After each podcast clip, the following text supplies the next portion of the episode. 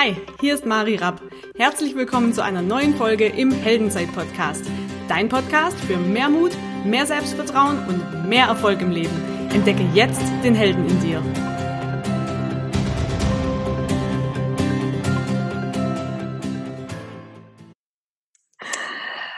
Hallo und herzlich willkommen zu einer neuen Folge im Heldenzeit-Podcast. Ich habe heute endlich eine Frau hier sitzen und äh, keine geringere als die Yvonne Schönau. Und ich bin super, super, super, super dankbar, dass sie da ist. Ich sage euch ganz kurz, was die Frau alles schon gemacht hat. Das ist nämlich unfassbar. Ich musste auch ein bisschen auf meinen Zettel spiegeln. Und zwar hat sie in den letzten 15 Jahren über 25.000 Teilnehmern geholfen zu einer Veränderung und mutigen Entscheidungen. Sie hat sich von den weltweit renommiertesten Trainern ausbilden lassen, hat Kommunikationswissenschaften studiert und hat drei Jahre in Shanghai gelebt. Da hat sie festgestellt, dass der Kern bei den Menschen sich immer um dasselbe handelt, dass alles dasselbe ist, was die Leute bewegt. Was das ist, da werden wir im Gespräch gleich drauf eingehen. Yvonne ist Head of Training Worldwide bei einem sehr großen äh, Direktvertriebsunternehmen und schult da Führungskräfte in über elf Ländern. Absoluter Wahnsinn. Sie ist ähm, Head Coach bei der Tobias Beck University und absolute Expertin im Bereich emotionale Intelligenz. Herzlich willkommen im Heldenzeit-Podcast, Yvonne Schönau. Hallo Mari, ich freue mich da zu sein. Und bin ich jetzt die erste Frau, die hier interviewt wird von dir? Ja. Hast du dir wieder nur die Männer angelacht bisher, ne? Nur weil das mit uns nicht früher funktioniert hat. Das stimmt natürlich. Danke, dass ich hier sein darf. Sehr schön. Vielen Dank für deine Zeit. Also wir haben uns ja vor eineinhalb Jahren kennengelernt und du hast mich von Beginn an fasziniert mit deiner Arbeit und auch mit deiner ganzen Persönlichkeit. Wenn wir mal reingehen, wer ist Yvonne Schöner? Was sagst du uns selber über dich? Wer bist du? Das ist, also alles, was du vorgelesen hast, würde ich sagen, das sind Dinge, die ich tue. Aber wer mhm. bin ich? Es ah ja, weiß ich auch gar nicht so genau, wie soll ich das eigentlich beschreiben. Ich bin jemand, der neugierig ist, ähm, sich dafür interessiert, was Menschen motiviert, ähm, das in Frage stellt, was andere mal gesagt haben, das muss so sein. Mhm. Also es fing schon früh an, dass ich mich immer gefragt habe, wer sagt eigentlich, dass man irgendwie um 7 Uhr zur Arbeit fahren muss? Also wer hat das mhm. Konzept eigentlich mal festgelegt? Mhm. Also Sachen so hinterfragen. Ich bin, mag Humor von äh, Zynismus über einfach sinnlos machen. Ich mag tanzen. Das, das macht alles mich als Yvonne aus. Aber dieses kreative Schaffen und neugierig sein ist, glaube ich, der, der Kernpart meines. Wer ist eigentlich Yvonne Schöner? Also, ich bin nicht der Titel Head Coach Tobias Beck. Ich bin einfach die Yvonne, die mit Tobi und Christian zusammen da Gedöns macht. Irgendwie so.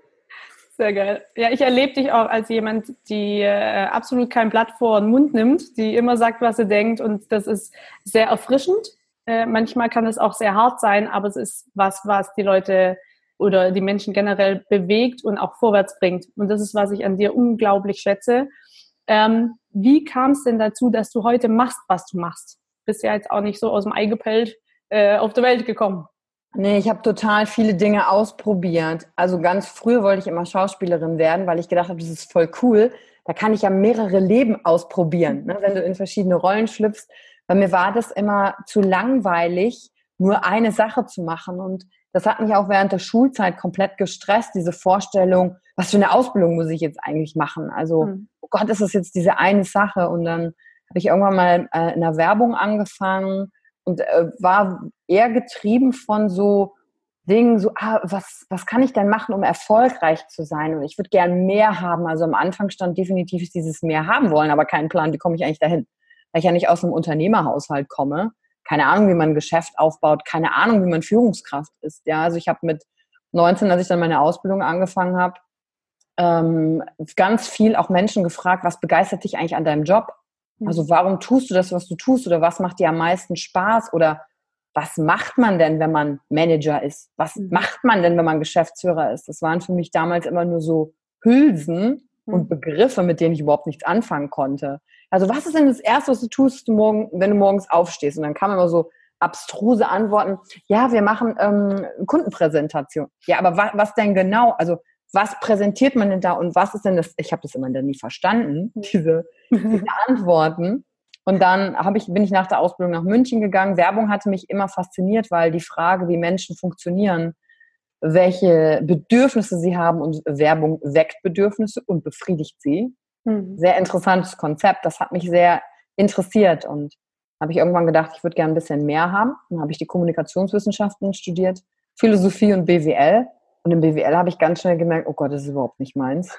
Mhm. Also, wenn ich vorher keine Ausbildung gehabt hätte, hätte ich, glaube ich, gar nichts verstanden mit der mhm. Hin- und Her-Bucherei und wovon da gesprochen wird. Dann habe ich das auch schnell sein lassen und äh, habe dann Philosophie als zweites Hauptfach gewählt, weil mich diese Fragen des Lebens immer, ich war halt neugierig. Ne? Also mhm. Ethik fand ich besonders toll. Die Fragen zum Thema aktive, passive Sterbehilfe oder ab wann ist ein Mensch ein Mensch, ähm, weil wir dann auch Thematiken hatten zum Thema Schwangerschaftsabbruch also mhm. Fragen, die auch natürlich sehr viel in die Medizin gehen. Und warum sind wir hier? Was ist so unser Grund? Oder gibt es gar keinen? Keine mhm. Ahnung. Mhm. Einfach diese Gedankenspiele im Kopf durchzugehen, war immer interessant. Und während des Studiums habe ich eben tausende von Jobs gemacht, um Dinge zu finanzieren, um Sachen auszuprobieren. Promotion-Jobs mit 10 Euro die Stunde, mit denen habe ich angefangen und auf Messen gearbeitet und das war insofern cool, weil ich konnte dann immer so Geschäftsleute kennenlernen, die so ganz wichtige Titel hatten und alle im Anzug rumgelaufen sind, weißt du so. Hm. Da kommt die Yvonne, die kleine Hostess und fragt dann, ja, wie bist du denn dazu gekommen?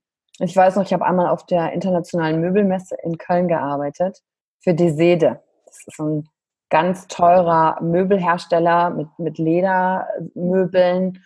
Und da hat, glaube ich, ein Sofa, da, also so, so ein Sessel damals schon 20.000 Euro gekostet. Und oh. Ich fand okay. das, ich habe gedacht, 20.000 Euro für einen Sessel. Und dann habe ich da einen Vertriebsleiter kennengelernt, der für den asiatischen Raum tätig war, der aus der Schweiz gekommen ist und in Kanada auch lebte. Und das fand ich halt voll spannend. Habe gefragt, wie er das denn so gemacht hat.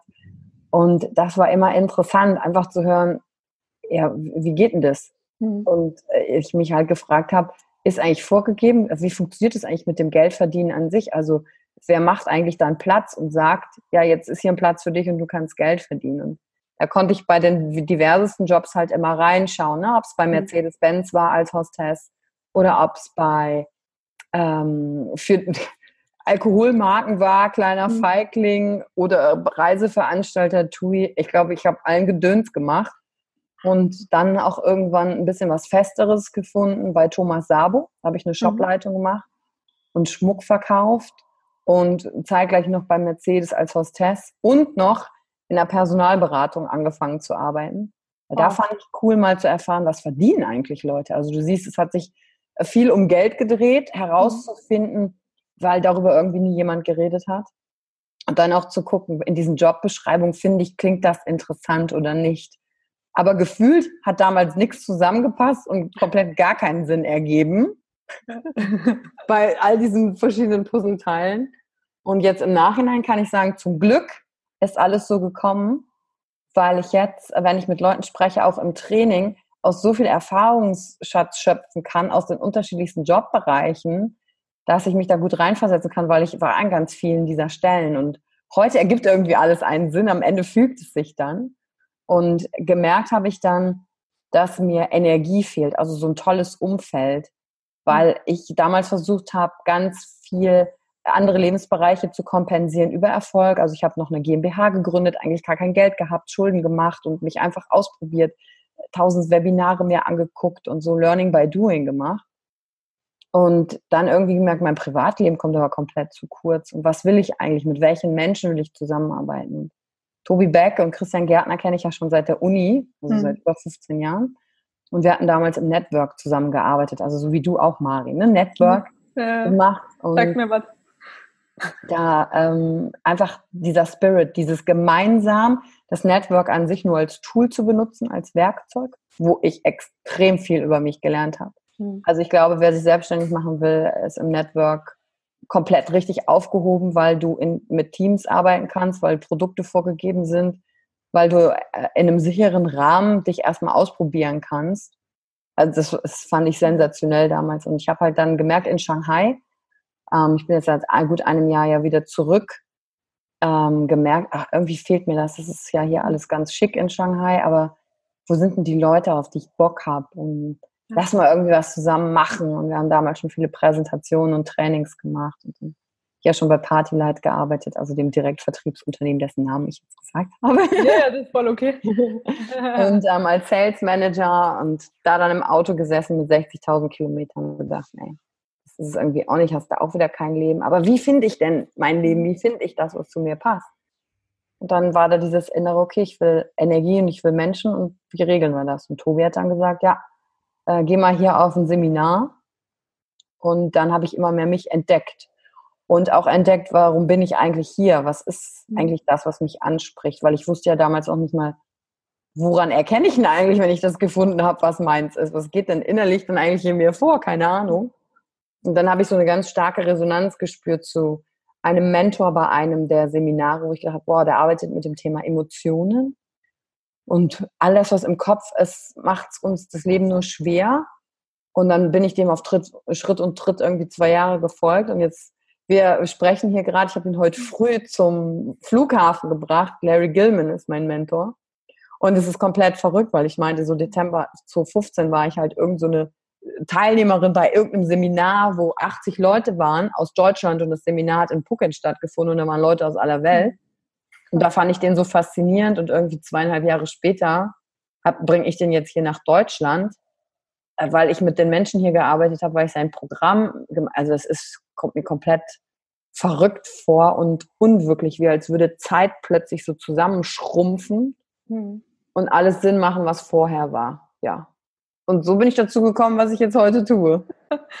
Und als du äh, bei diesem Seminar warst, also als du mit Tobi damals gesprochen hast und er gesagt hat, hey, geh da mal hin, mhm. ähm, wie hat sich's angefühlt, als du dort warst? Weil ich weiß ja von dir auch, dass du so diesen Glaubenssatz auch in dir oft hattest, ich, dass ich nicht dazugehöre. Und ich glaube, dass das ganz, ganz viele oft haben, einfach nicht dazu zu gehören. Oder eben auch andere Glaubenssätze. Wie gehen wir mit sowas um und wie ging es dir beim Seminar? Also äh, ganz oft, äh, wenn ich in die Runde frage, auch bei Keynotes oder so, und frage, wie viele von euch haben schon mal den Gedanken gehabt, ich bin anders, mindestens 90 Prozent der Hände gehen mhm. nach oben und auch dieses Ich gehöre nicht dazu. Jetzt im Nachgang kann ich sagen, habe ich mich, äh, es ist glaube ich auch daraus entstanden, dass ich all diese verschiedenen Dinge gemacht habe, weil mir Zugehörigkeit gefehlt hat. Also mhm. wohin gehöre ich eigentlich im Leben und dadurch diese Suche gekommen ist. Und das Seminar fand ja in Singapur statt, das allererste August 2015. Und da waren 350 Leute und natürlich hauptsächlich Asiaten. Und ich meine, äh, sich da nicht so dazugehörig zu fühlen, mhm ist ziemlich leicht, weil du siehst ja schon optisch anders aus. Und ähm, dann habe ich gedacht, ach krass, guck mal, wie die wieder alle miteinander sind und ich habe ja irgendwie noch gar nichts geschafft. Und dann kam aber irgendwann mir die Erkenntnis, ha, ich bin ja aber hier diejenige, die macht, dass sie nicht dazugehört. Ne? Wir hatten eine Situation, da sollten wir in der Gruppe üben und einfach Gruppe zusammenwachsen und ich bin irgendwann rausgegangen aus dem Raum und, und habe dann, als ich wieder in den Raum rein wollte, die, die anderen so von außen beobachtet. Das waren so 15 Leute aus, aus Indien, aus Vietnam, aus Südafrika, aus England, also überall mhm. her. Und dann habe ich gedacht, na toll, die sind jetzt hier schon wieder alle schön zusammen, aber ich stehe jetzt hier wieder vor der Türe und gehöre wieder nicht dazu. Hm.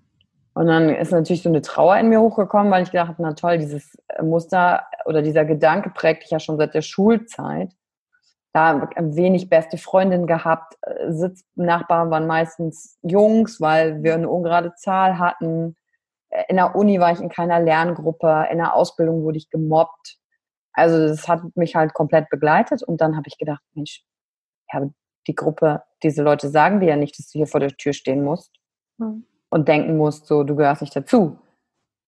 Und dann habe ich gedacht, krass, ich bin das ja, die hier vor der Tür steht und guckt und denkt, sie gehört nicht dazu. Das, das sagen die mir ja nicht. Ja, und dann bin ich einfach reingegangen und habe so gedacht, gut, jetzt tue ich mal so, als würde ich dazu gehören. ja. Ich stelle mich jetzt mal hier einfach dazu. Auch wenn es sich für mich komplett komisch angefühlt hat. Aber damit, das war so der erste Schritt, dieses Muster zu unterbrechen, dieses Ich gehöre nicht dazu. Mhm. Und am Ende dieser fünf Tage sind wir halt wie so eine Familie zusammengewachsen also wo ich sage, wow, wir haben heute noch eine WhatsApp-Gruppe, wir sind durch die gleichen Sachen gegangen, wir sprechen nicht die gleiche Sprache, wir haben nicht die gleiche Kultur, aber wir haben so diesen, das innere Verlangen, mehr, also nicht im Sinne von Besseres aus unserem Leben zu machen, sondern zu sagen, hey, ich glaube, da steckt Größe drin und jeder hat seine Art und Weise, die auszuleben. Und das ist so dieser Kern, der uns verbunden hat. Jeder von uns hat Ängste, egal ob ich Vietnamesisch spreche, Deutsch, Englisch oder Indisch.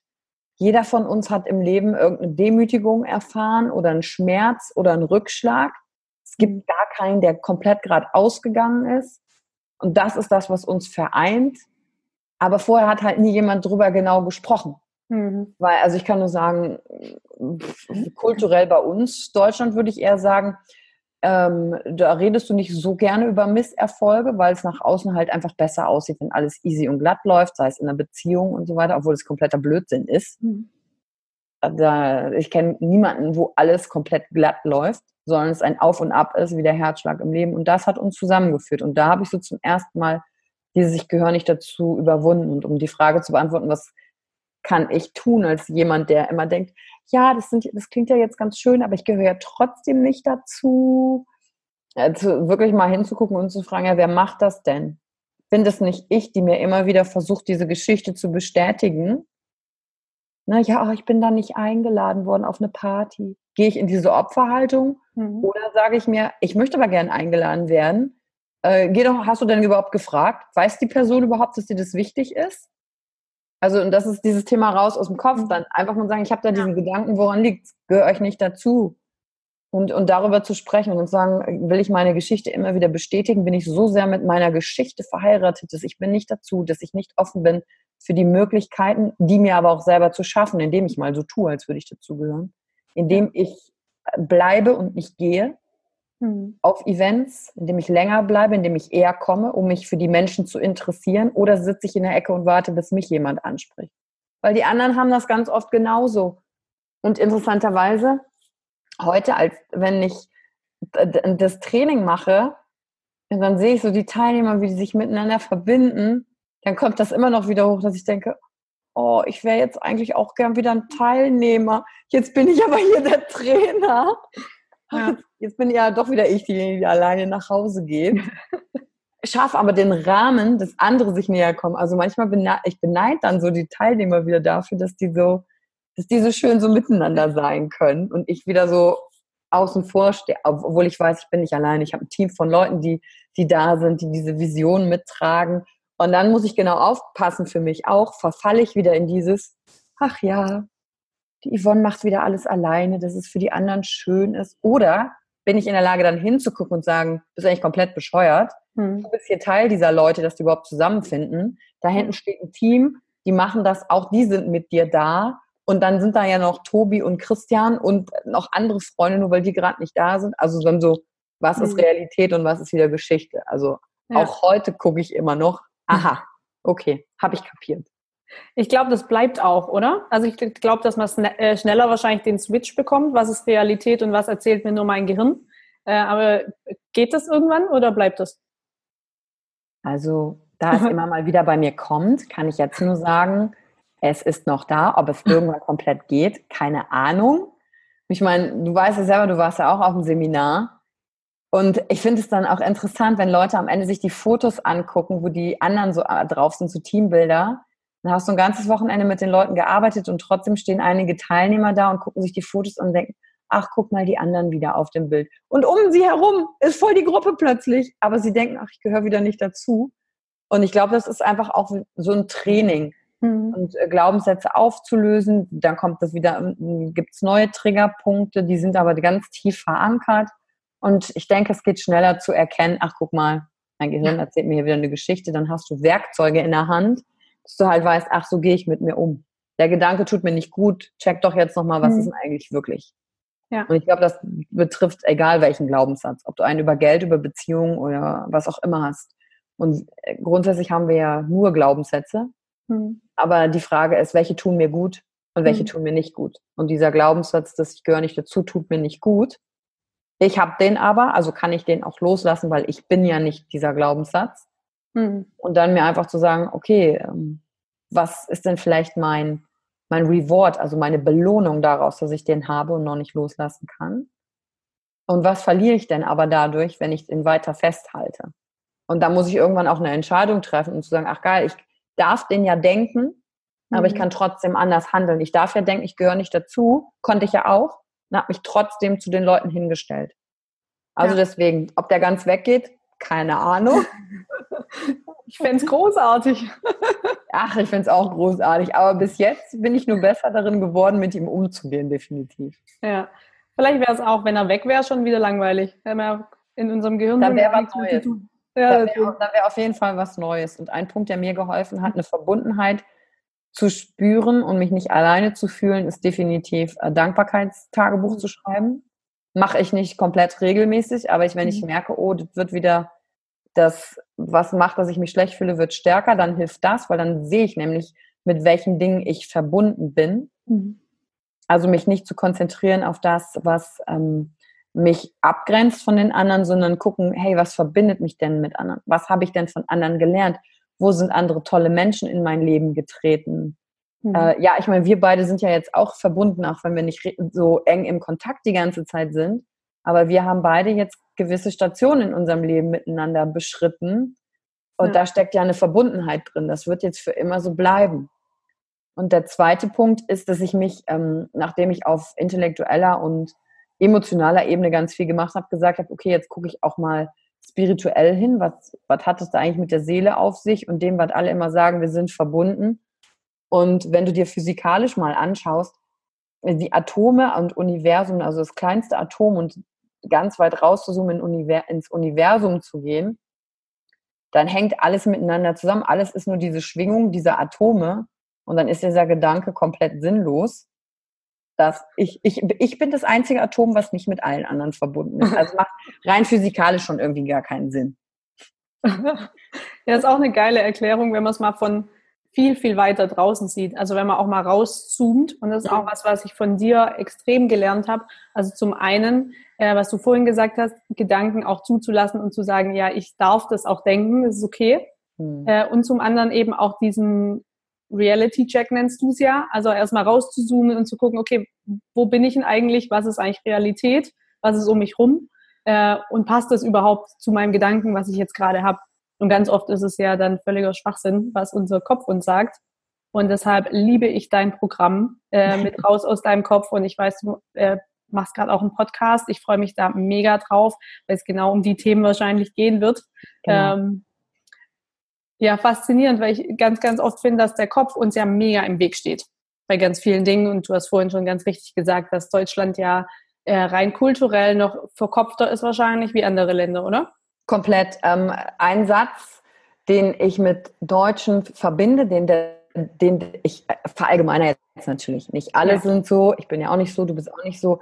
Aber so, wenn ich so hinhöre, auch so in äh, Gespräche an der Kasse oder im Restaurant neben dir am Tisch oder auch Seminarteilnehmer am Anfang, äh, gerade in Firmenbereichen. Mhm. Dann gibt es einen Satz, der so häufig kommt. Ja, also ich bin ja eher skeptisch. So als wäre skeptisch sein ähm, ein Wert, der dich besonders schlau und besser macht als alle anderen, als wäre das so ein richtiger Wert Skeptizismus. Das, mhm. also wenn du das hast, weil wir dann leichter zu tendieren, weil Amerikaner sind ja eher begeisterungsfähiger, allein mhm. wenn du dir die Events mal anguckst mit der Klatscherei und, und der Rumhüpferei und dann wird in Deutschland, naja, ich bin ja aber skeptisch. Dann hm. denke ich mir, sich äh, hinter sich hinter Skeptizismus zu verstecken, ist komplett einfach, sich nicht zu öffnen für die Welt. Hm. Und Menschen, die erstmal sagen, hey, ich nehme erstmal auf, lass mich auch begeistern und prüfe für mich. Hm. Ja, ich sage ja nicht, schalt dein Gehirn aus und nimm alles an, was von außen kommt, sondern ich sage, wie nimmst du denn auf, was von außen kommt? Öffnest du dich, um erstmal nur zu hören, was der andere zu sagen hat und dann zu gucken, okay, was macht's mit mir? Kann ich mich damit identifizieren? Wenn nicht, warum nicht? Wenn ja, warum? Dann ist es voll nicht skeptisch, dann ist es offen. Mhm. Skeptisch ist eher schon so, naja, komm, du musst mich mal erst überzeugen. Und das kreiert komplett äh, Distanz zwischen zwei Leuten. Und wenn ich skeptisch sein mit neugierig sein ersetze, mhm. dann entdecke ich auf einmal viel neuere Dinge und viel mehr Möglichkeiten. Und deswegen sage ich ja, ich glaube, wir Deutschen sind eher kultureller, verkopfter, weil wir ja auch für alles Zertifikate gibt es dazu eine Untersuchung. Mhm. Und auch sich dann mal zu überlegen, dieses Konzept, dass es für etwas ein Zertifikat gibt, dieses Konzept, dass es überhaupt eine Untersuchung zu etwas gibt, hat sich ja auch mal irgendein Mensch ausgedacht. Mhm. Also das ist ja nichts von uns getrenntes. Warum können wir dann nicht auch den anderen Weg zulassen? Ne? Mhm. Also ich sage jetzt nicht, äh, alle dürfen jetzt auch, keine Ahnung, Arzt werden und sind nicht mhm. zur Uni gegangen und sagen einfach, sie sind Arzt. Das sage ich damit nicht. Ja. Weil für so manche Sachen muss es schon Standards geben. Aber sich einfach im alltäglichen Umgang diesem zu verschließen. Ich meine, beim Network Marketing hast du ja das genauso. Da wird mit Phrasen um sich geworfen, äh, die man mal wo aufgeschnappt hat, Thema Pyramidensystem oder sonstiges. Du kennst die Sprüche. Anstatt einfach mal neugierig zu sein und sagen, hey, erklär mir doch mal, wie funktioniert das? Und nicht sagen, naja, also ich bin ja grundsätzlich solchen Konzepten gegenüber skeptisch. Hm. Weil dann verschließt du dich, dann bist du, ich bin hm. anders, ich bin besser, dann kommt Angst, dann verschließen wir uns vor anderen Kulturen. Also was dieser Satz grundsätzlich, dann verschließen wir uns sogar vor fremden Essen. Ja, dann hm. bestelle ich immer nur Schnitzel auf der Karte und bin nicht mal offen für Tapas. Also weißt du, das ja. geht durch alle Ebenen. Ja. Oder Beziehung, ich bin verletzt worden, kommt ein neuer Mensch. Nee, ich bin jetzt erstmal skeptisch. Neuen Menschen bin ich grundsätzlich skeptisch gegenüber. Mhm. Und wie ich will nochmal betonen, es geht nicht um blauäugig, ah, so durch die Welt zu gehen wie so ein betrunkener Schmetterling, sondern offen zu sein und nicht diesen Filter, dass ich bin skeptisch fortzusetzen und einfach zu prüfen, hey, ich bin neugierig. Wie kommt der andere Mensch dazu? Und dann kann ich für mich sagen, ist für mich oder ist für mich nicht. Ja. Also ja, deswegen die Antwort, ja, wir sind verkopft. Äh, würdest du sagen, es ist eine Schutzreaktion, ähnlich wie vielleicht auch Perfektionismus, weil das bedeutet ja eigentlich auch nur, ich traue mich noch nicht? Komplett, ne? Skeptisch sein, äh, Kontrolle, ähm, Perfektionismus zu leben, bedeutet ja Kontrolle zu haben, weil wenn Chaos ist, ist Unsicherheit. Wir sind da, wir müssen Sicherheit fühlen, allein schon evolutionär. Hm. Und das sind einfach Methodiken, um nicht verletzt zu werden, um das Gefühl zu haben, ich habe alles im Griff. Und das macht es ja eigentlich so schwierig, weil das Leben fließt ja so dahin, ja. Also hm. ob du einen Schicksalsschlag hast oder ob dir was total Tolles passiert, kannst, es gibt einfach Dinge, das sind so Events im Leben, die beeinflusst du nicht, die passieren dir. Mhm. Und das Einzige, was du unter Kontrolle hast, ist, dass du weißt, ich kann immer entscheiden, wie ich damit umgehe. Ich glaube, da sage ich ja nichts komplett Neues. Auch wenn das schwer ist bei, bei schlimmen Dingen, die einem passieren und die dich traurig machen, Verlust eines Menschen, Unfall, dass das passiert ist, kann man nie ändern. Aber wie ich darauf reagiere, da, das ist mein, mein, meine Freiheit, die ich als Mensch habe, mhm. darauf zu reagieren. Ja. Und das alles andere ist komplette Kontrolle, ne? aus unterschiedlichen Gründen. Ja. Da hast du ja auch äh, ein schönes Modell entwickelt. Ähm, gibt es den Test noch? Ja, den Test gibt es natürlich noch auf der Homepage. Auf deiner Homepage. Genau, den, und dann am Ende Kaktus. den würde ich super gerne in die Show Notes machen, weil ich finde, dass das ein super Test ist. Mir hat es damals auch die Augen geöffnet, weil ich einfach finde, es ist was, wo man sich nochmal selber besser kennenlernt. Wie reagiere ich eigentlich in verschiedenen Situationen? Und das ist nicht gut oder schlecht, sondern es ist einfach, wie es ist. Mhm. Ähm, aber das mal zu wissen, ist halt super hilfreich und äh, deshalb finde ich das super für die Community. Also wer das machen möchte, macht mal in die Show Notes unten rein. Schaut euch gerne auch die Homepage von Yvonne an. Die ist großartig geworden. Hast ja jetzt erst eine neue gemacht. Die ist echt ja. schön. Ähm, ich, ähm, ich habe eine Frage dazu. Was ja, ist bei dir beim Test rausgekommen? Weil die, die jetzt zuhören, haben ja jetzt gar keine Ahnung, was ist das eigentlich für ein Test und was kommt dabei raus? Äh, was bei mir rausgekommen ist, willst du ja. wissen? Ja. Ja, das ist ja, also du weißt es bestimmt schon, weil du kennst mich ja. Ähm, aber ich war ein Ka oder bin ein Kaktus. Mhm.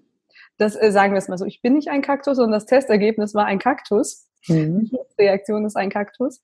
Und ähm, Kaktus ist im Prinzip wenn Kritik kommt, mit Gegenkritik zu antworten oder mhm. Mit einer starken Anspannung, ähm, vielleicht auch teilweise mit einer Aggression, äh, mit verschränkten Armen und so weiter. Und da hast du ja ganz tolle ähm, vier Modelle oder ein Modell quasi mit vier Typen der Schutzreaktion ähm, erarbeitet. Das ist wundervoll. Ja, das finde ich ganz interessant, dass du das sagst mit dem Kaktus. Also um euch nochmal als Hörer abzuholen, die Maria hat das schon super zusammengefasst. Es geht darum, in einem Test zu erfahren, welches Verhaltensmuster fährt automatisch bei mir ab, wenn ich unter emotionalen Druck gerate und nicht zulassen will, zu fühlen oder nicht sagen zu wollen, was gerade für mich ist. Und das sorgt dafür, dass ich keine Nähe zu anderen Menschen aufbauen kann, ob das beruflich ist Äh, funktioniert nämlich wunderbar auch äh, in Teams ist das zu beobachten, mhm. wenn zum Beispiel der Druck groß ist, wenn Sales-Zahlen nicht stimmen oder ein Unternehmen äh, nicht so performt, wie es soll, aber auch in der eigenen Familie, wie wir, damit haben wir einfach mal irgendwann gelernt, besser mit unserem Schmerz und unseren Emotionen umzugehen. Das hat uns geholfen, bis dahin zu kommen, wo wir heute sind. Und wenn du dich halt fragst, okay, warum habe ich noch nicht mehr oder warum renne ich immer gegen diese gleiche Wand? Ich habe das Brett vorm Kopf und logisch weißt du das, aber du kommst nicht raus, dann hilft dir der Test eben zu erkennen, das sind vier Verhaltensmuster, äh, zu erkennen, ah, okay, ich, ach, daher kommt es eigentlich, ne? Und hm. Mari Kaktus. Ich kann nicht beruhigen, ich habe auch ganz viel vom Kaktus. Ne? Kaktus ist immer so im, im, Gegenangriff. Ja, aber du, der betrachtet ja. die Welt immer so als, als jeder versucht mich anzugreifen und ich sage dann, ja komm, dir zeige ich es erst recht, anstatt mal zu sagen, hey, was ist ja eigentlich los? Ne? Ja, Gut, aber mehr nicht dazu, sondern das könnt ihr ja dann selber auf der, auf der Testseite herausfinden. Ja, und was ich auch äh, die letzten eineinhalb Jahre extrem ähm, festgestellt habe, also gerade in Seminaren, ob das bei dir war oder bei Tobi oder bei anderen, ähm, dass wir oft in Situationen gebracht werden, die uns sehr, sehr unangenehm sind, weil eben nur dann wir Muster auflösen können, Glaubenssätze auflösen können und so weiter. Und immer wieder festgestellt, dass es, sobald der Druck steigt, die Intelligenz sowas von in den Keller fährt, das ist der Wahnsinn. Und ich glaube, da brauchen wir uns alle nur mal an Situationen erinnern, wo wir genau wissen, da passiert jetzt eigentlich gar nichts, wir uns aber so reinsteigern und unser Gehirn das auch ernst meint. Komplett. Ja, also und das äh, ist, was ich jetzt die letzten eineinhalb Jahre da echt durch viele Sachen durchgegangen bin und daher immer nur empfehlen kann, ähm, zu Seminaren auch zu gehen, um euch gezielt mal Situationen auszuliefern, in Anführungszeichen, natürlich in einem sicheren Rahmen, ganz wichtig, ähm, der euch einfach aufzeigt, so wie mir damals auch, was ist eigentlich mein Thema und wie reagiert mein Gehirn und ist es Realität, wobei wir wieder beim Reality-Check wären. Genau. Und ähm, was super, super wichtig ist, ist auch, was ich von dir gelernt habe, das Thema Gedanken. Was haben wir denn für Gedanken? Und was ist denn eigentlich ein Gedanke? Wir haben Gedanken über Gedanken zuallererst mal, ne? Ja, das fängt schon an. Ja, und das, Schöne ist, was du beim, beim Seminar sagst, im Prinzip stellst du dich dir selbst. Ne? Mhm. Also de, du kriegst oft Aufgaben und es ist das Coole, dass im Seminar in komprimierter Zeit eben das hochkommt, wo du selber durch Bücher lesen und so ja dann nicht drankommst. Und da hast mhm. du ziemlich viele Gedanken von bis, was bist du für ein Typ von jemand, yeah, come on, bring it on, was auch immer hier die Herausforderung ist. Ich mache alles.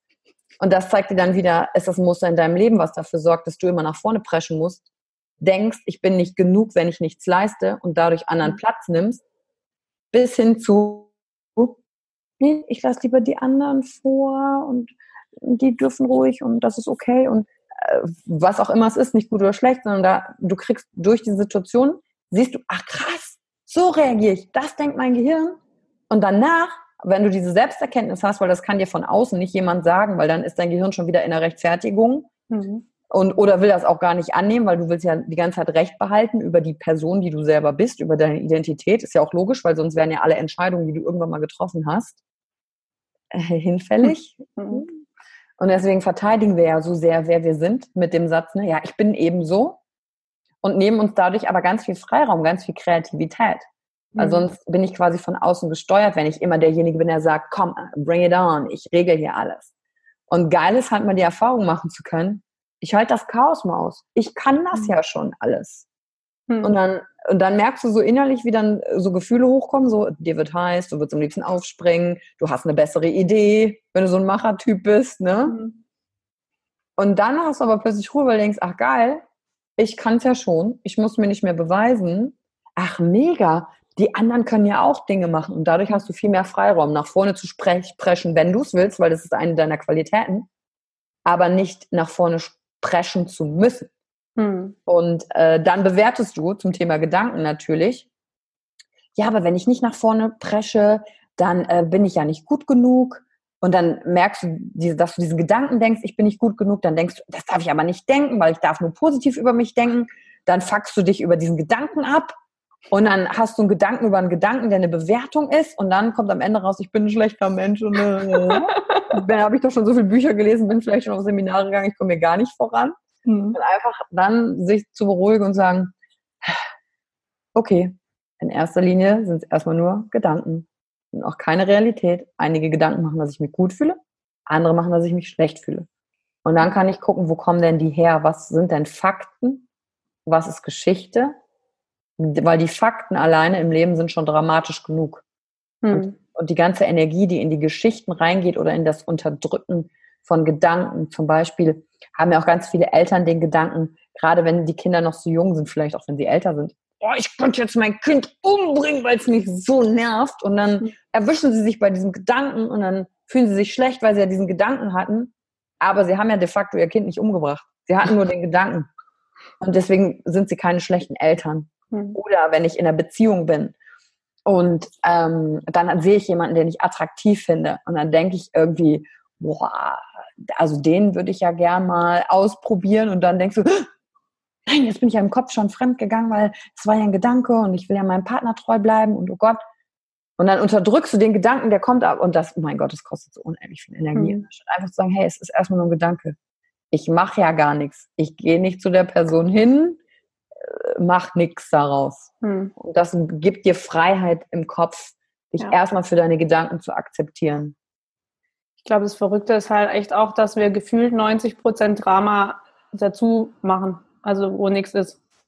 Total gilt für mich ja genauso, obwohl ich über das Thema Gedanken rede. Ne? Also äh, das ist, glaube ich, einfach die Aufgabe unseres Gehirns, wenn du mal genau reinguckst, zu schauen, was macht es eigentlich so den ganzen Tag. Und wenn ein Problem gelöst ist, dann kommt hm. ja das nächste. Ne?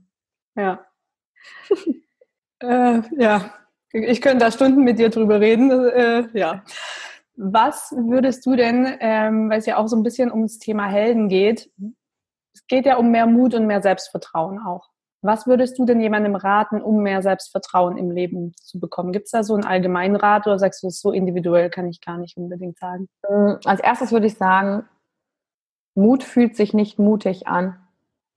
Mhm. Zu wissen, ähm, mutig zu sein, ist nicht, ich fühle mich stark und mache die Dinge, sondern das ist ja genau das, wenn du Angst vor Sachen hast, wenn du merkst, oh Gott, der Bauch kribbelt, und mein Tipp dafür ist, wie kann ich mehr zu mir stehen, ist zu sagen, was ich denke. Das erfordert den größten Mut und der eigenen Intuition zu vertrauen. Zum Beispiel gibt's im, wenn du am Tisch in der Runde sitzt im Gespräch, kann eine normale Abendessensituation sein mit Freunden. Und einer sagt irgendwas und du hast die, den Impuls, dass das, was der sagt, also du da gar nicht mit konform gehst. Aber dann plötzlich melden sich drei, vier andere aus der Runde und bestätigen das auch. Und dann fängst du an, an dir zu zweifeln und denkst, hm, naja gut, also wenn das so viele andere sagen, dann ist ja vielleicht bei mir was falsch. Aber du fühlst dich trotzdem komisch. Mhm. Und dann einfach mal aufzustehen und zu sagen, ich sehe das anders, so und so und so. Also sich dafür zu interessieren, das ist der erste Schritt, zu sagen, was man denkt. Oder wenn du zum Beispiel in einer Situation bist, ich nehme jetzt so leichte Sachen, ne? Eine Freundin oder ein Freund hat sich lange nicht gemeldet. Und dann denkst du da so drüber nach und dann plötzlich denkst du so, ha, woran liegt denn das? Hat diejenige, der Person keine Lust mehr auf mich? Und das kreiert ja ein Gefühl. Mhm. Und der Einzige, der das mit sich rumschleppt und drunter leidet unter diesen Gedanken, bist ja du. Und raus aus dem Kopf ist komplett mutig, da mit dieser Person in irgendeiner Form Kontakt aufzunehmen, aber das nicht zu unterstellen, sondern deinen Gedanken zu überprüfen. Mhm. Fragen, du, ich habe einen Gedanken, kann ich den gerade mit dir teilen? Du meldest dich nicht, woran liegt denn das? Bist du busy? Hast du keinen Bock mehr auf mich? Und vielleicht löst sich es komplett einfach auf, dass die Person sagt, hey, ja, stimmt, ich bin total busy. Und dann denkst du, ach, mega. Hm. Und oft vermeiden wir diese Konfrontation, weil wir Angst haben, in der Beziehung etwas zu gefährden oder, oh Gott, was denkt der andere jetzt über mich? Und das ist das, die höchste Form von Mut und Selbstvertrauen, die du haben kannst. Einfach, auch wenn du denkst, oh Gott, oh Gott, oh Gott, zu sagen, nö, ich sehe das jetzt anders. Mhm. Und das dann auszuhalten, was noch von der anderen Seite kommt, zu wissen, Nee, das ist für mich aber so. Und wichtig ist dann einfach so, es geht gar nicht um richtig oder falsch, mhm. sondern das ist einfach mein Standpunkt. Mhm. Weil wenn ich den nicht habe, da bin ich dann in dieser Welt. Und mein Standpunkt darf sich aber auch ändern. Mhm. Ja, wenn ich heute eine feste Meinung habe und jemand anders konfrontiert mich und ich, das macht was mit mir und ich denke drüber nach und merke dann, hm, das, was ich eigentlich gestern als Meinung hatte, ist eigentlich Schwachsinn, dann ist genauso mutig zu sagen, du, ich habe meine Meinung geändert, war blöd von mir. Hm. Und das gibt dir komplette Flexibilität. Aber wir kommen ja nur zu diesem Austausch. Und ehrlich gesagt ist das auch die höchste Form der Zugehörigkeit und in Beziehung sein zu anderen. Wenn ich dich mit etwas konfrontiere, was mich zum Beispiel nervt an dir und sage, boah, Mari, das geht irgendwie nicht und das ist für mich so und so, hm. dann zeigt dir das ja, dass du es mir wert bist. Weil es ist für mich ja auch nicht leicht, das dir dann zu sagen. Ja. Und das ist aber Beziehung. Sonst könnte ich einfach sagen, das ist mir scheißegal, ich gehe weg, Pff, melde ich mich halt einfach nicht mehr. Mhm. Und das dahinter zu erkennen, ach krass, für mich selber einzustehen, Kleinigkeiten. Äh, essen, was ich nicht will, zu sagen, nee, schmeckt mir nicht, hat aber gar nichts mit dir als Koch zu tun, sondern ist einfach mein Geschmack. Bis hin zu Gehaltsverhandlungen oder äh, Beziehung auflösen oder Beziehung beginnen. Hm fängt mit diesen kleinen Sachen an. Und das Coole ist, wenn man diese kleinen Sachen für sich umgesetzt hat, dann merkst du plötzlich, ach krass, es passiert ja gar nichts Schlimmes, sondern du lernst zu dir selber zu vertrauen und dann kannst du in der ähm, Zukunft viel leichter, schneller reagieren, weil du dann weißt, ah, das stimmt für mich und mhm. das stimmt für mich nicht. Und wenn du dann gerade diese Konfrontation komplett bei dir lässt und sagst, hey, das ist für mich so und so, dann hat das mit dem anderen gar nichts zu tun. Und das fing bei mir an mit einer ersten E-Mail, die ich mal vor zweieinhalb Jahren an einen Kollegen geschrieben habe, der mir nie die Sachen geschickt hat, die er sollte. Du lachst, ich habe dir schon erzählt. Und er sollte mir immer eine Liste schicken, einmal in der Woche. Und hm. ich musste den ein halbes Jahr lang jedes Mal daran erinnern. Meine Arbeit war aber davon abhängig. Hm. Und da habe ich mit mir verhandelt. Ne? Da habe ich gedacht, nee, ich kann dem das ja jetzt nicht sagen. Und ich habe dann immer ganz nette E-Mails geschrieben. Ne? Ja, könntest du mir das bitte schicken? Hey, vielleicht hast du es vergessen, vielleicht ist es untergegangen. Aber es hat mich jede Woche, ich sage es dann echt komplett abgefuckt. Ja, ich saß dann da und denke, meine Fresse, kann der nicht einfach einmal das machen? Ne? So Kollegen, wo du quasi das Gefühl hast, du musst drum bellen, dass die ihre Arbeit machen. Mhm. Und dann war ich auf dem Seminar und dann habe ich gedacht, gut, jetzt reicht ja nicht jetzt auf dem Seminar gewesen zu sein, jetzt musst du ja auch im Real Life anwenden, was du gelernt hast. Und dann habe ich gemerkt, ah krass, hier kommt gerade das Gefühl hoch, der schickt mir wieder diese Liste nicht. Und dann habe ich ihm eine E-Mail geschrieben und habe gesagt mit Worten, hallo, ich sage jetzt den Namen nicht, hallo, es, ich habe diese Worte benutzt, es kotzt mich an, dir jedes Mal, jede Woche dich an diese Liste erinnern zu müssen, trag dir, also wirklich Schimpfwörter, verdammt nochmal einen Termin in den Kalender ein, denn es macht mich wütend und ich habe nicht mal Lust, dir überhaupt so eine E-Mail zu schreiben, weil ich will, dass wir eine gute Beziehung haben, aber so geht's einfach nicht weiter und den, ich war damals angestellt, den Vorgesetzten informiert, dass ich dem Kollegen so eine Nachricht schicke. Also wenn eine Beschwerde über mich reinkommt, nur schon mal so vorab. ich habe das gemacht, weil es geht irgendwann nicht mehr. Ja. Und das hätte ich halt früher nie gemacht, weil ich mhm. hätte dann immer so diplomatisch und hm, der andere. Mhm. Und natürlich war ich aufgeregt, diese E-Mail zu schreiben und habe gedacht, oh Gott, oh Gott. Oh ja, und weißt du, was passiert ist? Ja, hast nie wieder diese Liste eingefragt. Nein, Liste ist einfach gekommen und ich denke mir, mein Gott, geil, geil, es klappt. Und das war so der erste kleine Win, den ich mitgenommen habe. Und äh, da tastet man sich ran, wenn man sein eigener Held sein will, wenn man mhm. sein, sein Mut, das hat mich Mut gekostet. Ja. Auch wenn ich eher lauter und extrovertierter und lustig bin, ist aber auch ein Muster von mir gewesen, um nicht genau zu sagen, was ich eigentlich wirklich will. Mhm. Und ich wollte einfach wirklich, dass er diese Liste mir schickt. Und das war klare Kommunikation. Kein Bitte, könntest du eventuell, das wäre ganz lieb, oh so toll von dir. Nee, jetzt habe ich die Schnauze voll. Ich weiß nicht, was ich noch machen soll. Das mhm. scheint mir gerade der einzige Weg zu sein. Und es mhm. hat geklappt. Und mhm. dieses Erlebnis hat mich gestärkt und dann ging es weiter. Es ist wie so ein Mutmuskel, den man da trainieren kann. Ja, ich finde auch, dass das total Spaß macht sich da auszuprobieren und eben nicht wieder den Gedanken zu haben, oh Gott, ich darf das nicht machen, weil wer sagt das denn? Das sagt nur dein Gehirn. Und äh, ja, super cool. Ähm, ich glaube, das ist auch für ganz, ganz viele, gerade wenn wir zum Beispiel auch Führungskräfte äh, haben, die zuhören oder, äh, ja, ich meine, jeder ist ja auch Führungskraft seines Lebens. Letztendlich ähm, brauchen Leute ganz viel Klarheit, um Orientierung ja auch zu haben. Woher kriege ich denn die Klarheit? Also das eine ist vielleicht diese Intuition, auf mein Bauchgefühl zu hören. Hat es auch mit Werten zu tun, wofür ich einstehe, dass mir klar ist oder mir bewusst ist, welche, ja, welche Werte äh, für mich wichtig sind? Auf jeden Fall. Die Krux an der Geschichte ist ja, ähm, wenn du noch auf der Suche bist und gar nicht weißt, was sind eigentlich genau meine Werte. Oder wenn du die denkst, oh, ich, was ist denn eigentlich Intuition? Ich habe den Zugang verloren, weil ich mhm. so verkopft bin. Und dann, und alleine kommt man aus diesem Verkopftsein halt nicht raus. Also das ist erst der Schritt davor, zu gucken, spürst du noch was oder hast du den Kontakt verloren? Und wenn ja, dann brauchst du in irgendeiner Form externe Hilfe durch ein Buch lesen und einen Podcast anhören, kommst du da nicht dran. Du brauchst eine Situation wie in einem Seminar ähm, oder in einem Coaching, wo du, wo du wirklich eine Erfahrung machen kannst.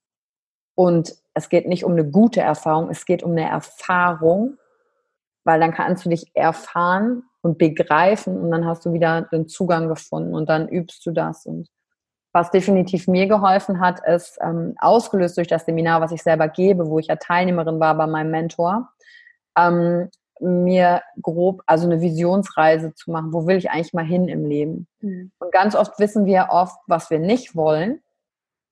Aber diese Frage, ja, was will ich denn eigentlich?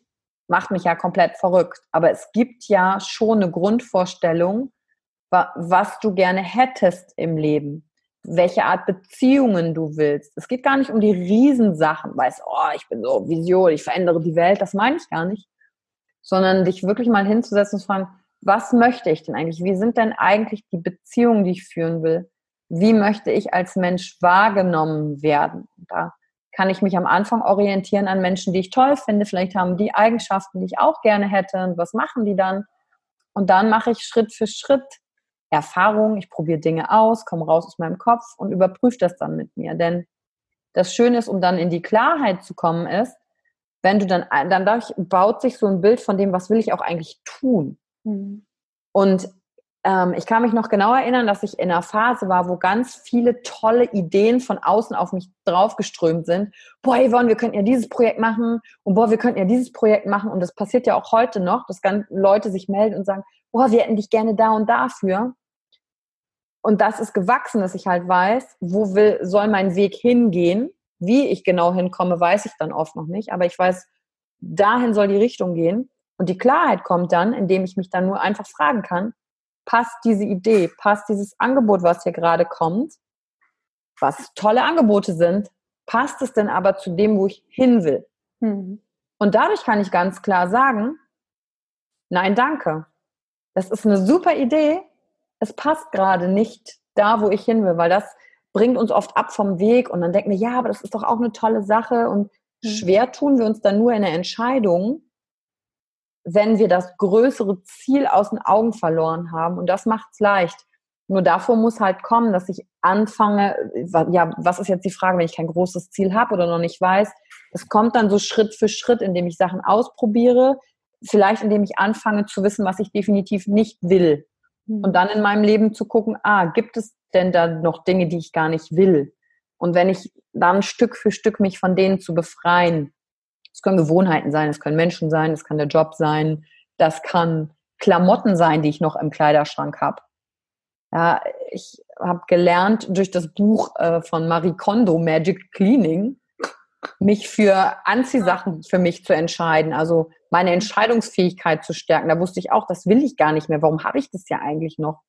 Und dann trainiere ich meinen Entscheidungsmuskel, dadurch werde ich klarer Dadurch kaufe ich auch nicht einfach random, willkürlich irgendwelches Zeug.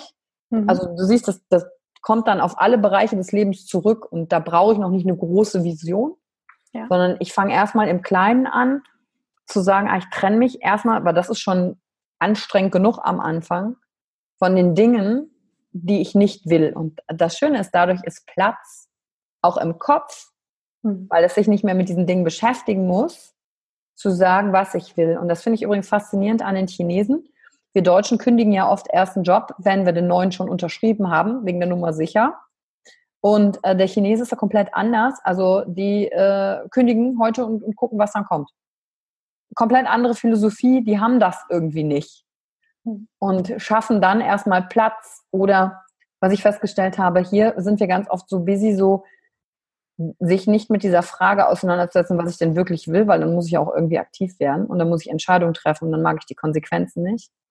Und sich dann auch einfach zu fragen, ähm, eigentlich weiß ich ja schon ganz oft, was ich will, ich mag nur die Konsequenzen nicht. Ja, es gibt super viele Leute, die sind noch in Beziehungen, egal ob es Mann oder Frau sind, die wissen eigentlich schon, die wollen gar nicht in dieser Beziehung bleiben, nur die mögen die Konsequenz des Schmerzes, des Trennens und so weiter nicht. Und da auch ehrlich zu sich zu sein, weiß ich wirklich nicht, was ich will oder mag ich nur die Konsequenz nicht, die mein Handeln mhm. hätte. Und sich einfach darüber klar zu sein und dann zu sagen, auch nicht zu sagen, oh, ich bin dann ein schlechter Mensch, weil ich jetzt eigentlich schon weiß, aber ich will der Konsequenz aus dem Weg gehen, ist sich dann zu sagen, hey, ist komplett normal. Lust darauf hat keine, habe ich auch nicht, ja, also auf die Konsequenzen. Aber ich weiß, dass das langfristig nötig ist und dann ist nur Platz für das, was ich will. Ja, absolut. Weil es bringt uns ja nur wieder näher zu uns und wir haben halt Stand jetzt nur das eine Leben. Und, äh, oder who knows, ja, aber lassen wir es mal so stehen. Auf jeden Fall mega wichtig, das so zu nutzen und so zu kreieren, wie wir es gerne möchten. Äh, ich würde ganz gerne noch ganz kurz auf dein Seminar eingehen. Ähm, und zwar jetzt gar nicht im Detail, was wir da machen, so, oder was äh, du da machst mit deinem Team, ähm, sondern letztendlich geht es ja darum, sich zweieinhalb Tage, knapp drei Tage einmal mit sich selber zu beschäftigen, was für den einen oder anderen echt eine harte Nummer ist, ähm, aber so viel ausmacht. Vielleicht kannst du einen ganz groben Abriss geben. Mhm. Ähm, worum geht es im Self-Expression-Programm? Ja, mache ich gerne. Also wenn du das schon sagst, zweieinhalb Tage sich mit mir zu beschäftigen, also das war für mich der Horror. Davor hatte ich am meisten Angst. Ich wusste aber für mich, ich muss das, ich möchte das tun, ich muss es tun, weil ich glaube, das kommt immer wieder sonst wie ein Bumerang in deinem Leben zurück. Äh, egal wie sehr ich versuche, mich mit anderen Denken abzulenken, zu verhandeln und zu betäuben, ob das Vergnügen ist, ob es Partys ist oder whatever it is, oder den nächsten Abschluss und das nächste Zertifikat irgendwo zu machen. Ich glaube, die Frage kommt irgendwann auf jeden von uns zurück, spätestens am Ende des Lebens. Und dann für sich selbst die Entscheidung zu treffen, hey, ich mache es doch jetzt. Ich glaube, ich, ich, ich habe Angst davor, aber ich mache es vielleicht trotzdem, bei mir hinzuschauen. Und das äh, Seminar ist so konzipiert, es ist komplett ein individueller kleiner Workshop ähm, mit 20 Leuten, weil es darum geht, dass du gesehen wirst, dass du gehört wirst und dass du eine Stimme hast und deine Vision von deinem Leben auch entdecken kannst. Warum Self-Expression? Weil es um den Ausdruck geht. Ist das, was du sagst, kongruent mit dem, wie du es sagst, aber auch so, dass es bei deinem Gegenüber ankommt. Und das ist übrigens komplette Klarheit. Mhm. Und es macht dich komplett gefährlich. Also wozu das Seminar sorgt, ist, Klarheit zu finden, mit dir selber umzugehen und dadurch logischerweise mit anderen umzugehen. Mhm. Mit den Emotionen der anderen, das macht uns ja als Mensch aus und mit deinen eigenen. Und dadurch wirst du halt gefährlich, weil du dann die Klarheit hast, du kannst Entscheidungen treffen, weil du weißt, was du willst und nicht mehr weißt. Wenn du nicht ständig in dir drin beschäftigt bist, in deinem Gedankenkarussell nur zu tanzen. Und was machen wir? Freitag am Nachmittag geht's los, ab 1 Uhr. Und am ersten Tag geht's um die Beantwortung der Frage, wer bin ich? Also im Prinzip das, womit dein Podcast vorhin angefangen hat. Ja, bin ich, bin ich Mutter, bin ich Vater, bin ich äh, die und die Rolle, wer bin ich denn eigentlich? Wer bin ich denn, wenn all das, was ich mir aufgebaut habe, nicht mehr da ist? Was bleibt dann von mir übrig und wofür stehe ich denn? das zu beantworten und natürlich diese emotionalen Schutzprogramme kennenzulernen, von denen wir vorhin gesprochen haben, mit dem Kaktus zum Beispiel. Samstag geht es ähm, um Expression. Also die Teilnehmer bereiten einen Monolog vor, der ihnen etwas bedeutet und dürfen kreativ sein. Und stehen auf der Bühne, du wirst halt gesehen, du kannst dich nicht verstecken, 20 Leute und dadurch deine Stärke zu entdecken. Und damit meine ich nicht mit Power, sich durch alles durchzuboxen, sondern stärker auch in Verletzlichkeit zu finden. Du lernst für dich dein eigenes authentisch Sein wieder zu entdecken, dein eigenes Echtsein mhm. und zu erkennen, dass die Gefahr immer nur im Kopf lauert, aber gar nicht da ist. Also wirklich Realität von Fakten zu unterscheiden und zu sehen, wie gehe ich eigentlich mit meinen Emotionen um und mit den Emotionen anderer. Und der letzte Tag, Sonntag, geht darum dann, die Verbindung zu dir selbst zu vertiefen und mit anderen. Also Samstagsschutzprogramme, wer bin ich? Ähm, komplett deine Message, deine Vision. Und da arbeiten wir auch abends noch, das habe ich vergessen, an der Vision in 20 Jahren, mhm. um diesen Traummuskel wieder zu aktivieren. Und Sonntag kommt dann alles halt zusammen, wie du ja weißt. ja. Und ähm, das ist richtig, richtig schön, weil danach gehe ich raus und bin vielleicht einmal komplett auseinandergenommen worden und habe dadurch die Möglichkeit, mich neu zusammenzusetzen. Und das, was ich da lerne, ist für mich, also das hab, durfte ich ja für mich erfahren. Ich hatte in anderen Seminaren habe ich immer so Templates gelernt, weißt du, so hm. von außen drauf. Aber ich habe mich trotzdem unsicher gefühlt in meinem Kern. Und das macht das Self-Expression Program, dass ich in mir gefestigt bin. Und dann, wenn ich dann Tools habe, Templates, dann kann ich die halt spielen. Dann sind all die Fertigkeiten, die ich von außen zulerne als Skills, boah, die entfalten dann so eine Kraft. Deshalb, mich fragen Leute auch immer, ja, ist das nur für, für Privatleute, kann ich das auch für Firma oder Führung nutzen? Komplett weil es geht ja um dich und überall, wo du hingehst, nimmst du dich ja mit, ob das jetzt im Job ist oder in der Familie ist und in den Beziehungen ist. Und hast du, bist du in der Lage, deine Vision vom Leben auszudrücken und daran arbeiten wir und das, das passiert damit. Also Menschen, die rausgehen, wir hatten letztens zum Beispiel einen Ingenieur da, ein eigenes Ingenieurbüro, der sagt, seine Mitarbeiter erkennen ihn gar nicht wieder im Sinne von, jetzt hat er eine viel bessere Verbindung, hat viel mhm. mehr verstanden, die können als Team besser miteinander arbeiten, unterstehen. Ähm, Menschen machen sich danach selbstständig oder bringen ihr Geschäft, äh, trauen sich dann auch endlich Geld für das zu nehmen, was sie wert sind. Oder haben be die Beziehung verbessert. Also ganz viele sagen übrigens, dass der Sex mit dem Partner besser ist. Damit kann ich nur schlecht Werbung machen. Achso, ja. Okay. Und was auch passiert ist, ist äh, ganz viele jünger aussehen. Ich meine, du hast es selber gesehen bei einigen, ne? wie sich die Gesichter verändern. Krass. Ja. Also, das, machen, das machen wir im Seminar. Also nur, nur so ganz so leichte Sachen machen wir. Ja, also großartig. Äh, ich, da könnte ich, glaube ich, zehn Podcast-Folgen drüber machen, Solo-Folgen, was sich allein bei mir getan hat in mhm. diesen zweieinhalb Tagen. Ja, du warst großartig ja auch, ne? Also allein Freitag, wie du da gekommen bist und ich weiß noch genau, was du auf der Bühne gesagt hast. Ähm, und dir dann zu zeigen, hey, das ist nur in deinem Kopf schlimm und wie du dich dem so gestellt hast. Das ist richtig cool. Und ich meine, was bei, seitdem bei dir halt passiert ist, ist ja auch toll. Wie, guck mal, wie sichtbar du jetzt geworden bist. Mhm. Ja, vorher hier klein, klein, bisschen Network. Also ich übertreibe jetzt. Ja, ja, ist cool. Aber jetzt gehst du hier raus mit deinem Podcast. Machst Sachen, machst Events mit Mike Zick und sowas. So voll die neue Magie. Mega. Ja, es ist echt krass. Also das ist auch was, wo ich bei dir einfach mega gelernt habe. Ich habe so eine innere Stärke bekommen und deshalb kann ich das auch von äh, reinen Herzens nur empfehlen, ähm, mit dir zu arbeiten, weil das war jetzt nicht das einzige Seminar, das ich bei dir gemacht habe, mhm. sondern eben auch die ganze, die le letzten eineinhalb Jahre, die äh, wir diese Verbindung haben. Mhm. Und das ist wirklich auch so ein Thema, Verbindung zu anderen aufbauen, wo ich gemerkt habe, das ist komplett meine Stärke, wo ich nie gesehen habe. Und ähm, das hat alles auf ganz neues Level gebracht. Also nicht nur das Business, sondern auch das Privatleben. Mhm. Und deshalb, also da bin ich bis heute sehr, sehr dankbar, ähm, dass wir uns begegnet sind. Und äh, ich habe jetzt ganz am Schluss noch ein paar Heldenfragen für dich. Hast du Lust? Ich habe Lust. Ich will noch eine Sache zu dir sagen. Du ja, kannst bitte. aber vor allen Dingen auch dir dankbar sein. Weil du hast dich entschieden, in all dem Kopfchaos irgendwann mal den Weg zu gehen. Und das heißt, wir haben alle einen Anteil daran, aber du genauso, weil wenn du nicht gesagt hättest, ich mache das jetzt für mich, dann wäre es nicht passiert. Ne? Also deswegen nehme ich das gerne an, aber will es auch zurückgeben, dass du siehst, du hast mal die Entscheidung für dich getroffen. Und es war auch nicht leicht für dich. Und es kommen immer Sachen, die herausfordernd sind, wie einen Podcast zu machen. Aber jetzt einfach weiterzumachen. Mhm. Deswegen. Du hast auch einen Anteil dran. Yes. Danke dir. Heldenfrage Nummer eins, wir haben vorhin kurz drüber gesprochen. Mut ist für dich? Es trotzdem zu tun. Okay. Die wichtigste Erkenntnis in deinem Leben bisher? Ähm, worum geht es eigentlich wirklich? Diese Frage mir zu stellen. Mhm. Worum geht es eigentlich wirklich?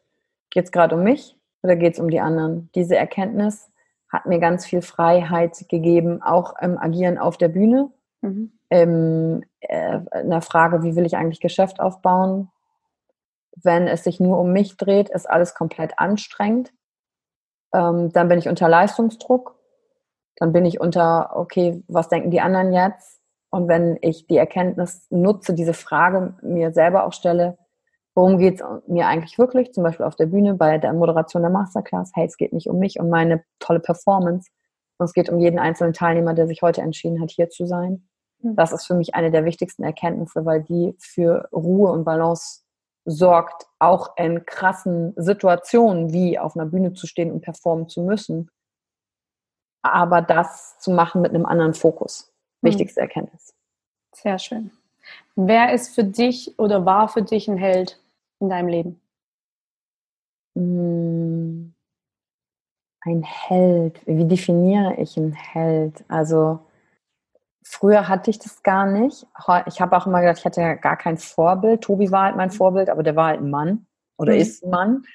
Und ähm, ich habe dann oft Frauen gesucht, aber jetzt in letzter Zeit ist mir aufgefallen, dass ich doch ein Frauenvorbild hatte, und zwar meine Chefin äh, in München, als ich damals nach der Ausbildung zur Werbekauffrau in eine Agentur nach München gegangen bin. Das ist die Pia Benedikt, mhm. die Agenturchefin ähm, damals. Die Agentur gibt es auch heute noch. Cube heißen die. Mhm.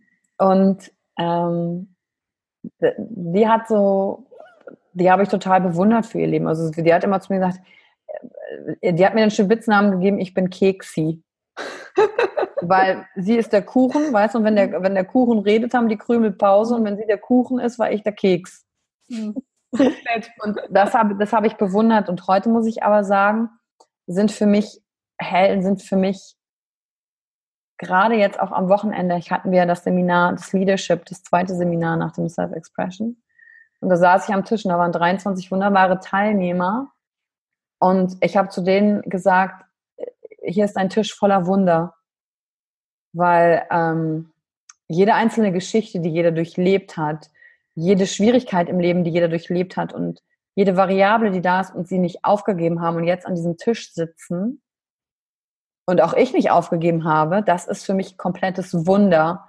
Deswegen sind für mich Helden auch alle diejenigen, die jetzt hier zuhören, mhm. weil es für keinen immer nur leicht war, und ich das komplett bewundernswert finde, wie Menschen ihr Leben meistern. Ich, zwischendurch, wenn mir alles zu viel wird und ich auch denke, ich habe keine Energie mehr und ich schaffe das nicht, habe ich früher mal meine Mutter gefragt, wie hast du das eigentlich geschafft mit dem Leben? Das ist ja komplett anstrengend. Wie, wie, wie, wo, woran entwickelt man die Kraft weiterzumachen? Und das muss ja nicht nur sein, weil mir schreckliche Dinge im Leben passiert sind, ne? weil ich eine schlimme Krankheit hatte oder ähm, einen Missbrauch hatte, sondern für uns selber fühlt sich ja alles Mögliche schlimm an. Ob ich eine Prüfung nicht geschafft habe, ob ich Eltern enttäuscht habe, ob ich, keine Ahnung, in einer Partnerschaft bin oder mich selber enttäusche und trotzdem immer weiterzumachen. Mhm. Auf, also Menschen sind ja unglaublich. Mhm. Jeder, der noch nicht aufgegeben hat und weitermacht, ist für mich ein Held. Aber auch, auch erst die Erkenntnis so seit zwei Jahren. Ne? Früher konnte ich das nicht sehen, weil ich so auf mich fixiert war. Und heute denke ich, wenn ich Menschen sehe, wow, du bist ein Wunder. Wo du herkommst, was du geschafft hast, wow, das ist ein Wunder. Wow, das ist echt richtig schön. Wenn du ähm, einen Wunsch frei hättest, was würdest du in der Welt verändern? Um eine kleine Frage am Schluss zu stellen. Ah, das ist ja so eine ganz kleine Frage. Hm? Ich habe äh, einen sensationellen Wunsch, den ich schon als Kind hatte, ähm, als ich mir die Frage gestellt habe, was ist denn der ideale Wunsch, wenn man eine Sternschnuppe sieht? Mhm. Was ist der ultimative Wunsch, den ich mir wünschen kann, der komplett unendlich ist? Mein Wunsch wäre, mir immer dann was wünschen zu können, wenn ich mir was wünschen will und es in Erfüllung geht. Mhm. Das macht diesen einen Wunsch unendlich groß. Das fand ich so clever.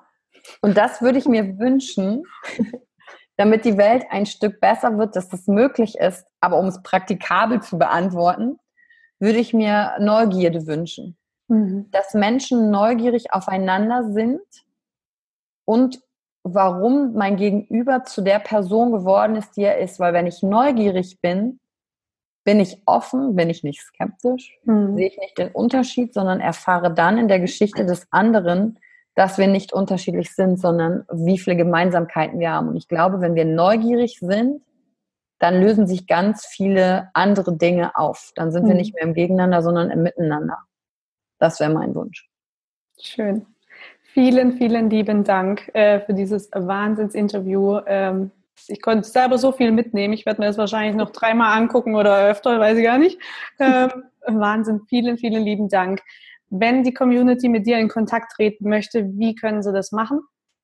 Easy peasy, Instagram. Sehr gut. Und natürlich Instagram, klar, gibt es auch eine Facebook-Fanpage, gibt es äh, mhm. Webseite, du packst ja alles in die Show Notes. Aber am aktivsten und worauf ich gerade am meisten Bock habe, merke ich selber, ist halt Instagram, weil mit den Insta-Stories ist halt easy going, du kannst schnell Nachrichten schicken.